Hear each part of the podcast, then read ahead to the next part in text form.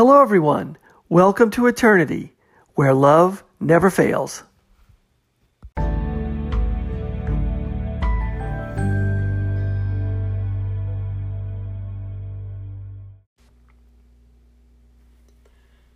Hello, everyone. Thanks for listening. This is the Eternity Bible Study Podcast where we walk through the Bible together every weekday, Monday through Friday. We're podcasting from here in the United States and in Zambia with a goal to share our thoughts and encourage one another as we read God's Word together verse by verse. My co host in Zambia, Matali, and I are both listening to Through the Bible podcast and then sharing our thoughts and encouragement with you. From America to Africa and everywhere else, God is in control. As always, our attribution goes to Through the Bible with Dr. J. Vernon McGee. So, if you've ever wanted to try to read the Bible every day, we hope you can join us. We're regular people just like you, trying to learn more about God and walk in step with His Holy Spirit. So, if you have your Bible, feel free to read along. And if not, no problem. We'll put it all together for you. So, let's get started. So, welcome. Uh, just a word um, today. Uh, my co-host uh, um, Matali will will uh, not be uh, broadcasting today with us. She's out of Zambia traveling and is not able to get uh, proper internet and Wi-Fi connection to to submit her broadcast. So it'll be just me for for a while until she gets back into a place where she can broadcast. So um, just. Um, We'll just be praying for Matali as well uh, for her journeys to have safe journeys. And uh, we look forward to um, when she's back and sharing her thoughts. So today we'll be studying uh, two Psalms. Uh, Dr. McGee uh, covered um, an overview of Psalms 120 through 134 but is basically um, zeroed in on Psalms 120, 121. So that's what we'll be doing. Now, this is a group of Psalms um, often called the pilgrimage Psalms, um, the pilgrim songs. Uh, Psalms 120, 134 are Psalms that deal with coming back to worship. Uh, and they're called the Song of Ascents. Now, what does that mean? That means like climbing up a hill. Well, what does that mean? climbing up a hill to to worship. Uh, Jerusalem was a city built on a hill. So a lot of times when people would come to the temple in Jerusalem to worship, they had to go up this this hill. They had to go. They had to ascend up on a hill. So uh, going up, um, lifting your eyes up sort of is a physical reference to what the people had to do. Of course, uh, there are other um, um, references to uh, looking up to the heavens is spiritually. That could mean a sort of a parallel meaning there. Um, so th- this also um, would be sung, as Dr. McGee said, this would be sung by um, the the Jewish people who were held in captivity in foreign lands who were coming back, who were coming home back to Jerusalem to um, to worship there. So this uh, Psalm 120, this is uh, um, um, coming uh, sort of a psalm that deals with coming back home to worship.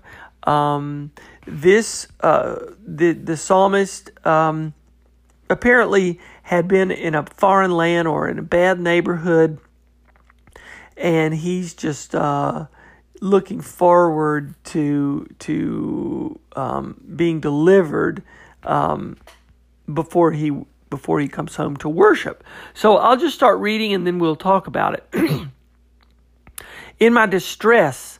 I called to the Lord. This is verse 1 and he answered me.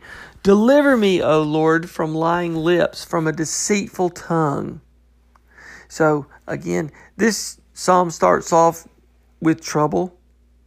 Um, the psalmist is in distress, and when, when he, he called on the name of the Lord, he answered me.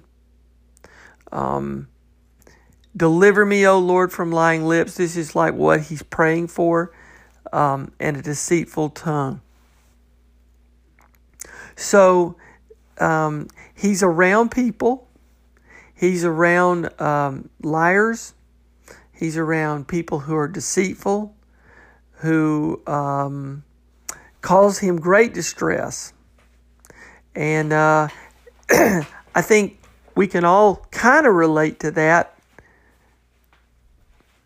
We can all kind of relate to being talked about, being lied about. We can all relate to worry and stress or anxiety about situations. Um, things don't go the way we want it to. Um, we're not we're not perceived the way we want to be perceived. You know, your image today, when you think about it, is so um, so important. I mean, our whole generation is growing up about image. Uh, whether you go to the store, it's about marketing. It's about the power of commercials on TV or in movies or the image of people. Everybody's got to maintain an image. People want to be popular. People want to be uh, perceived as really good people. Nobody wants to be perceived as uh, a hypocrite or a racist or a um, you know somebody who's not tolerant or all these different things that are strong negative images of, pe- of people that people have. And if somebody doesn't like somebody else, they call them a name. They they say, "Well, you you don't believe in my politics, or you don't believe in what I want. Therefore, I think you are." You know, they just call people names. It's very easy for you to to look on the internet or look in a newspaper and see one person calling another person a name. We say that a lot in the politics right now. Or um, when somebody has a a legal matter. It's not my fault. The other person did it. You know, it's not my fault. You know, and it's it. Um, we say things and we create stories to make the other person to blame. Or you know, when we have uh, arguments with someone at work or school or even at home, we have an argument about something and uh, when when somebody when we're under attack by somebody, our first you know a lot of times it's to defend ourselves, and we're all of a sudden talking and we don't really we hadn't thought it through, and it's so easy to say things you don't mean. It's so easy to put somebody else down when when you're under attack. I know you asked me to do that, but I didn't do that because you did that. Or I know you asked me to do that, but I didn't do that because I was doing that and that was more important and I just didn't do it. And, you know, or, you know, why are you doing that? Because I, you know, it's people get wrapped up in their positions and they get wrapped up in their positions more than God's position and they get wrapped up in what they want more than what God wants. and they get wrapped up in their own um, priorities more than God's priorities. God's priorities are that, that we love one another and love Him. Love Him and love one another. So, um, lying lips and a deceitful tongue. Tongue, the tongue can really hurt. The tongue can pierce someone else's heart, even sometimes more than, than hitting them. You can say something mean about somebody or say something deceitful about somebody, and it gets spread like a fire. And then all of a sudden, your image is ruined just by something somebody says or something somebody doesn't say.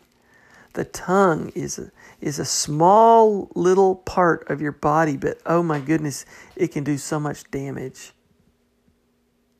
So this psalm, this psalmist here is in great, great distress. And he's actually calling on the name of the Lord to be just deliver me from the liars and the deceitful people. You know, he's not praying about being delivered from from the lions or some some famine. It's just the the lying and the deceitfulness of the the generation he's around or the people he's around is enough just to cause him the greatest of distress. Verse 3 What shall be given to you, and what more shall be done to you? A deceitful tongue. In other words, how bad can it get? I mean, what else what else can be more hurtful, more harmful than somebody else's deceitful tongue? It can just bring you down. It can just destroy your good name. It can put you in legal jeopardy. It can make people hate you for no good reason. And the lying and this, it can cause people to fall away from their faith. It can cause people to, it can cause marriages to break up. It can cause families to break up. It can cause brothers and sisters to, to, to go their separate ways and never speak again. The lying tongue, the tongue of deceit, the tongue without love is a lie. Because this whole world is a lie except for God's love.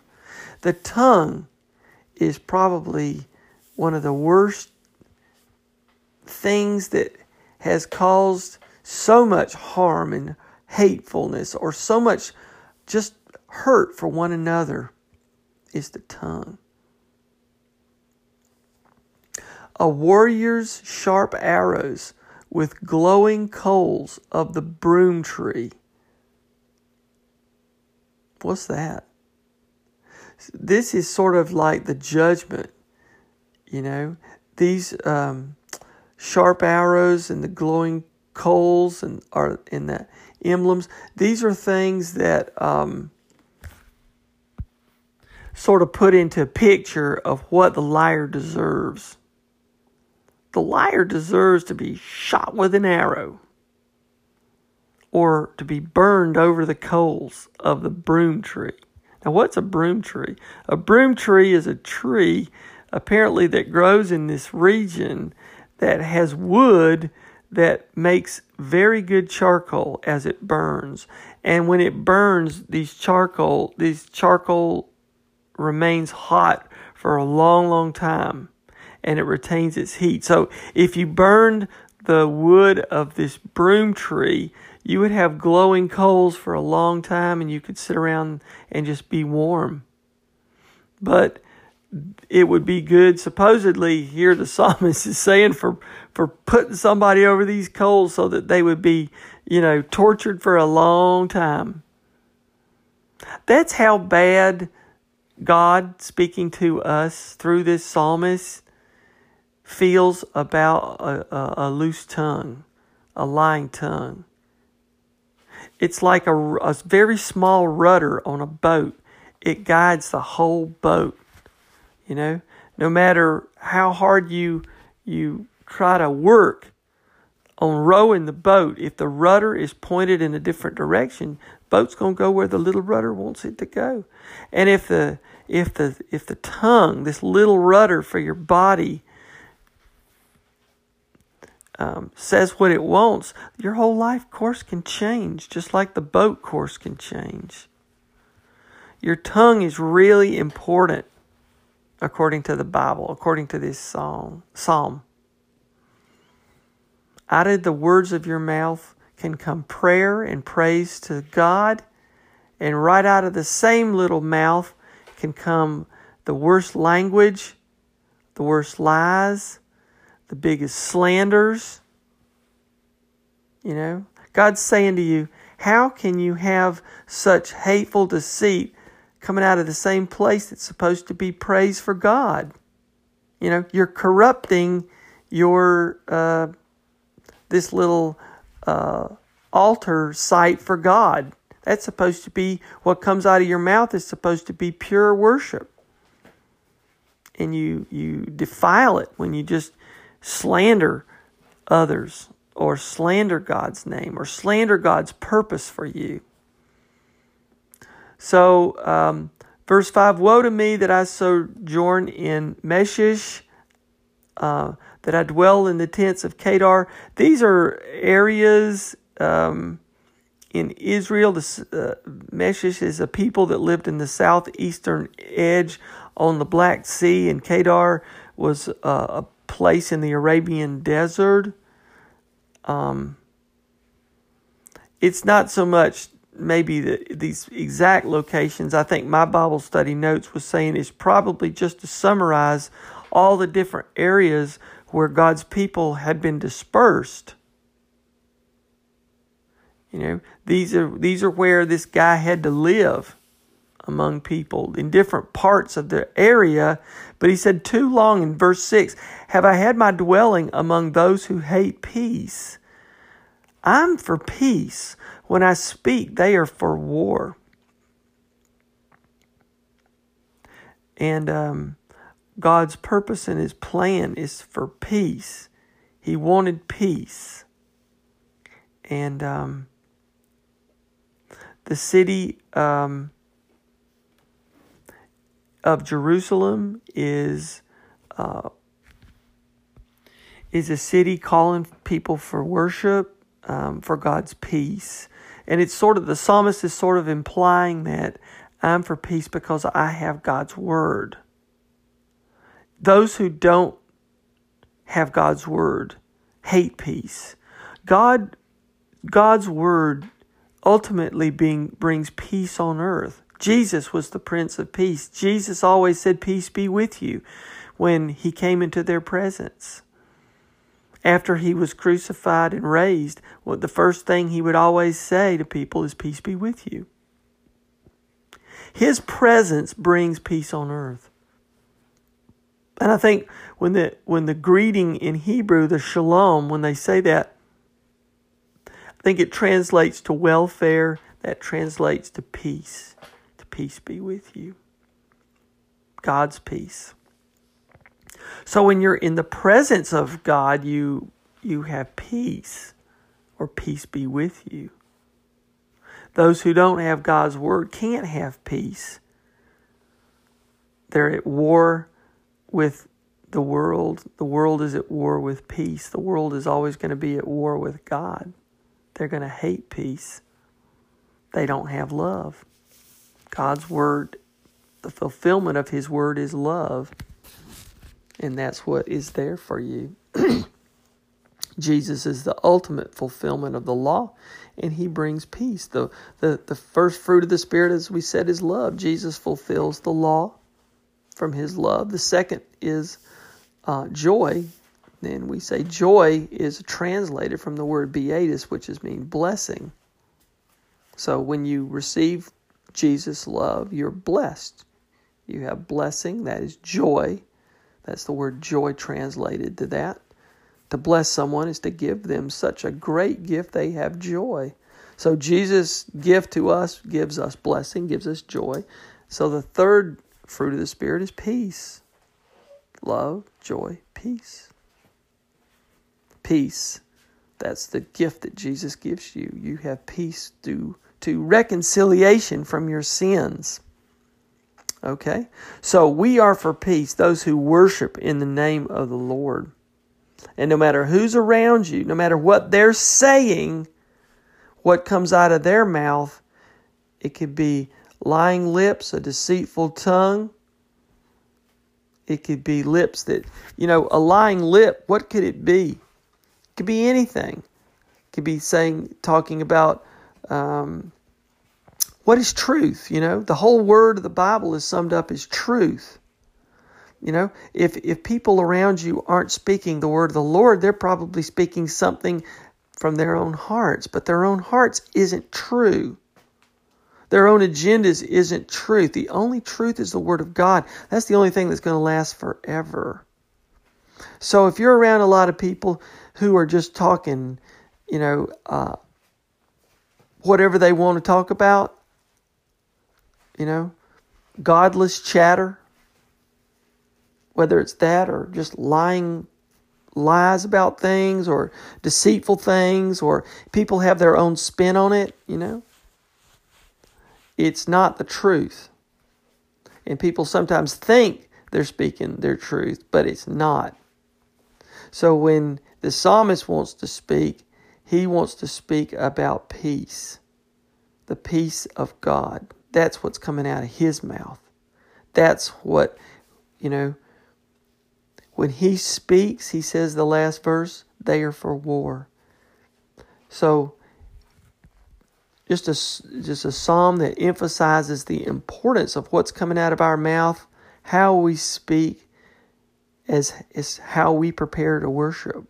We can't worship with the same tongue if the same tongue has uh, worldly stuff coming out of it. We become just like those around us who are at war with, with God's word. So God doesn't want people lying or deceitful, and He doesn't want people um, steering people away from His truth. How important that is as we prepare to worship. Psalm 120. Now we'll go to Psalm 121.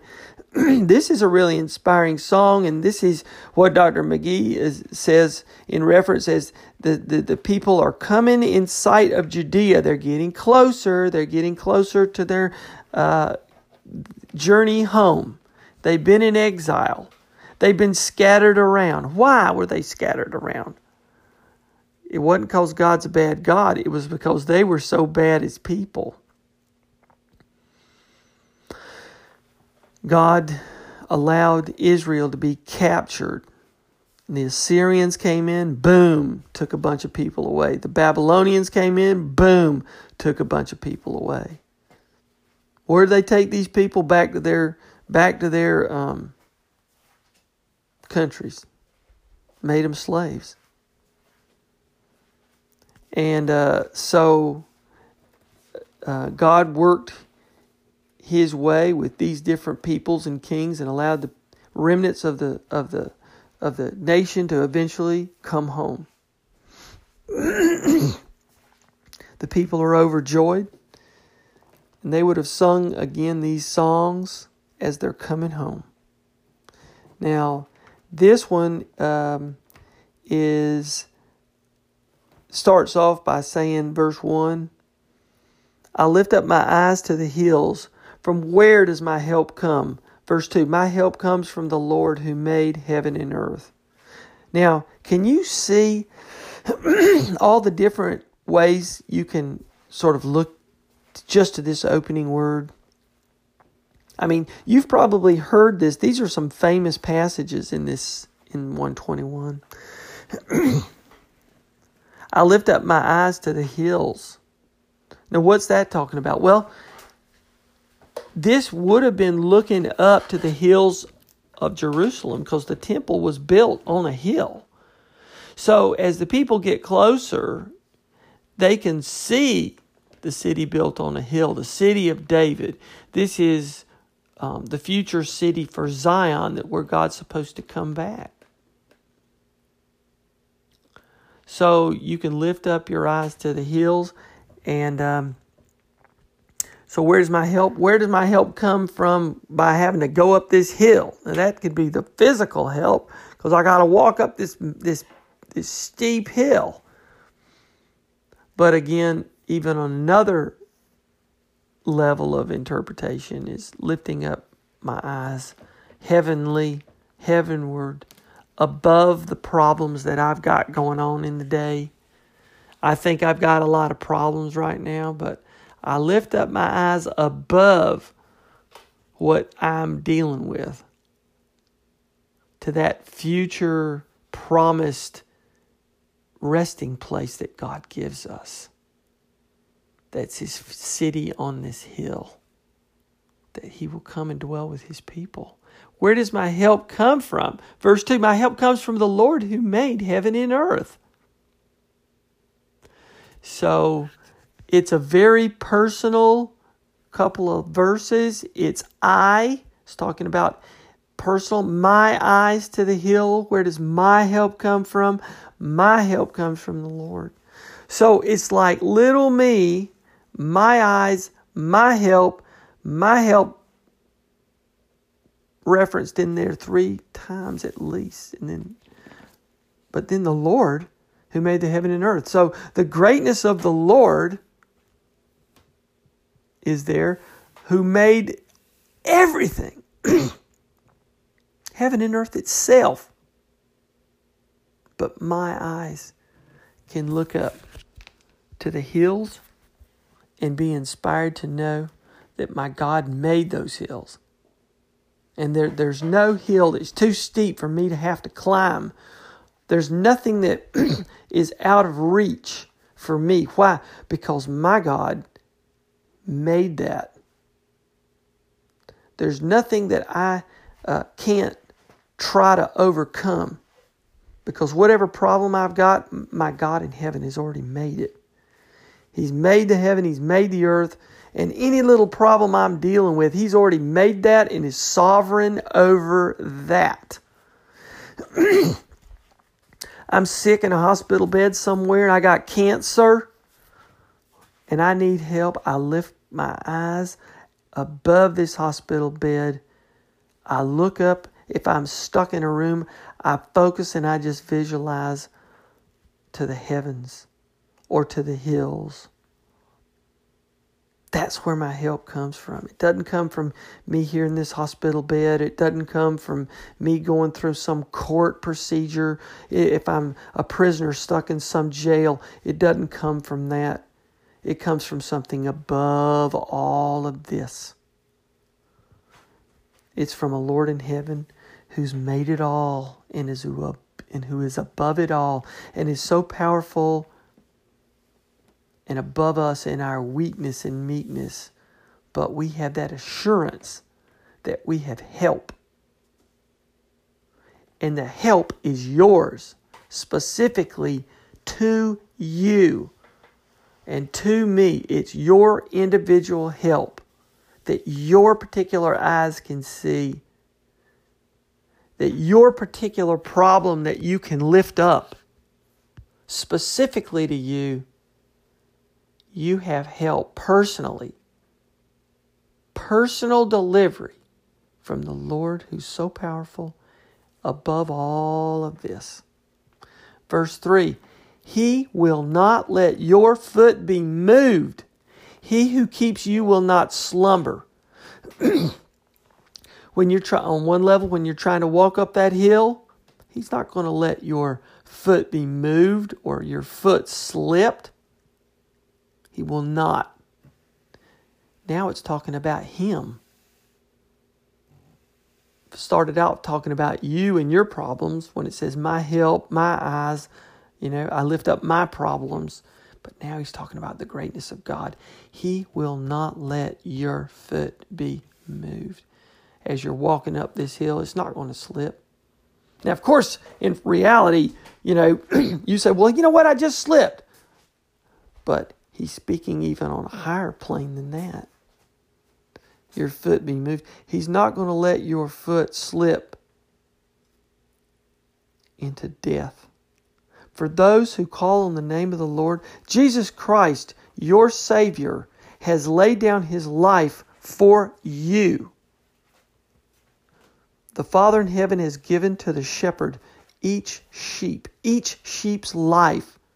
Jesus Christ has died for you, and that now you are going to be under grace. So, yes, you can fall down and make a mistake. Yes, your body still is a sinful, mortal body, and you'll still have problems. You'll still make mistakes. You'll still fall down, but He will get you back up. You don't have to re crucify Christ every time you make another mistake. That would belittle his power. He had so much authority and power that when he laid down his life, he laid down his life for his sheep, his people, and he knew that he would be crucified one time, one man for all. And as we studied back in Galatians chapter 5 if you're walking in the Spirit, you're walking by the Spirit. That means you're letting Him sustain you as you walk. You're walking by the Spirit. You're walking in the Spirit, with the Spirit, and by the Spirit. And when you're walking by the Spirit, that kind of translates as walking by the Spirit like a little child learns to walk. When a little child learns to walk, a little child falls.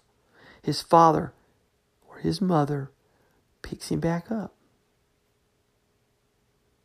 And he learns to walk and he walks a few more steps and he falls. Gets back. Father picks him back up. And he learns to fall, he learns to walk a little bit farther, and then he runs, tries to run, and then he falls. Isn't that like our walk, our way? our Father in heaven, when we believe in our Jesus Christ, our Father in heaven loves us so much. He allows us to believe in Jesus Christ. Now we're under grace. We can fall.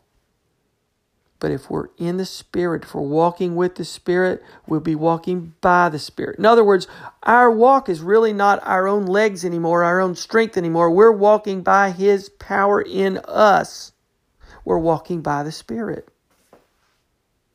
Dr. McGee says we can't be Christians unless Christ is in us because we're still we still have these impure sinful bodies. So when we ask Jesus Christ to come in us, his Holy Spirit now is in us, working deep in our souls. He knows how bad we are inside. And without His presence in our bodies, in our life, we're still just hollow, dead people. Dead people walking. So we walk by the Spirit. So if we fall, it's His Holy Spirit within us that allows us to get back up. We're walking by the Spirit by His grace, by His power in us. And then as we walk, that's New Testament gospel message in Galatians referring back to Old Testament Psalms 121 verse 3 he will not let your foot be moved he's not going to let you fall you're walking by the spirit that's Paul talking in the New Testament in Galatians, talking about life in the Spirit, walking by the Spirit. That's in chapter 5. And this is beautifully uh, written about here in Psalm 121, verse 3. He will not let your foot be moved, and he who keeps you will not slumber. So in other words, God is not only working in your in your life every day, he's working around the clock. The Holy Spirit is in you. He is the Holy Spirit has been referred to as your helper, your guide, your counselor. He's your help. Where does my help? My help comes from the Lord. The Lord Spirit, the Holy Spirit, has been referred to as your helper. He will not let your foot be moved as you walk by the Spirit. He who keeps you will not slumber. And it's a reference to the fact that that's how great and powerful our God in heaven is. Our the Lord Jesus, His Holy Spirit now lives in you. But you know, it's also a reference to Jesus the night before uh, he was uh, uh, uh, put to death. Remember, he asked everybody to sit up with him and pray with him. He's praying for them. He's praying for his own strength. And we saw some of those prayers in some of the other Psalms. But Jesus did not slumber. Jesus stayed up, and all his other uh, disciples fell asleep. Even, even Peter. These were people who walked with him, who knew him, who saw him raise Lazarus from the dead, who saw him feed 5,000 people, no problem. He's, they saw him walk on the water. They saw him heal blind people lame people, deaf people, lepers. They followed him. And you, you would think that if you were in their shoes, oh my goodness, you would be with Jesus all the time, right? You'd probably be just like the other disciples.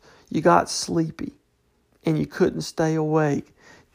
He who keeps you will not slumber. He who keeps Israel will neither slumber nor sleep. And look at all the different times the word keep or keeper is referenced. He who keeps you will not slumber. He who keeps Israel will neither slumber nor sleep. Verse 5 The Lord is your keeper. The Lord is your shade on your right hand. The sun will not strike you by day, nor the moon by night. He's keeping you day and night. He doesn't sleep. He's sovereign over the day. He's sovereign over the night. He's sovereign over all of Israel. He's sovereign over you. He's sovereign over the heaven and the earth. Verse 7 The Lord will keep you from all evil, He will keep your life. Jesus has been described as the shepherd, the teacher, the Lamb of God the Son of God.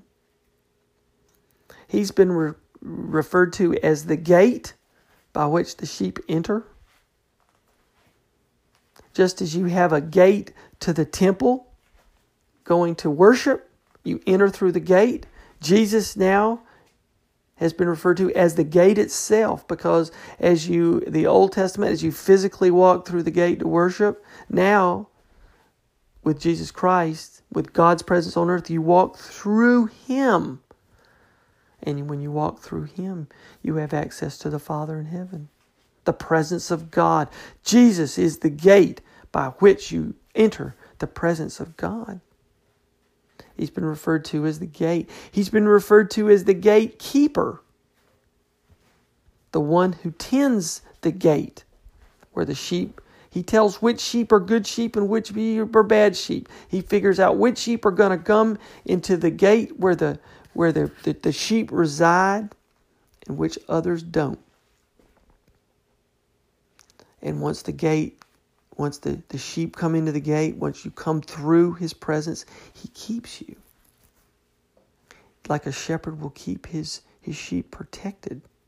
He will keep you from all evil he will keep you protected from all evil. Why? Because Jesus laid down his life to defeat all evil. Jesus laid down his life to defeat all sin. Jesus laid down his life to defeat death itself. He will keep you from all evil. He will keep your life. Verse 7 He will keep your life. Why? Because He has given His life for you. You want to know how, how important you are today? Look at the fact that Jesus laid down His life for you so that He will keep your life with Him. And look around this world that God is sovereign over all that but his son Jesus. He came in his form. Jesus laid down his life for you because you're that important so he can keep you. He doesn't want to lose you. Verse 8 The Lord again will keep your going out and your coming in from this time forth and forevermore. He will keep you safe. He will keep you protected wherever you go. Going out, coming in. If you're going into worship, if you're going out to worship, you know, like if the in the physical sense, like people are coming in now to Jerusalem to worship and you're entering through the gate, you're coming in, you're going out from this time forevermore. No matter where you go, because God's presence now is in you. In the sort of the the original version you had to go through the gates to be with him. To go through the gates to be in his presence. But he is promising you that it doesn't matter anymore because you are entering through him now through a different gate, through Jesus Christ. His presence now, God's presence, is going to be in you forevermore. From all time forth and forevermore. This psalm is looking way in the future.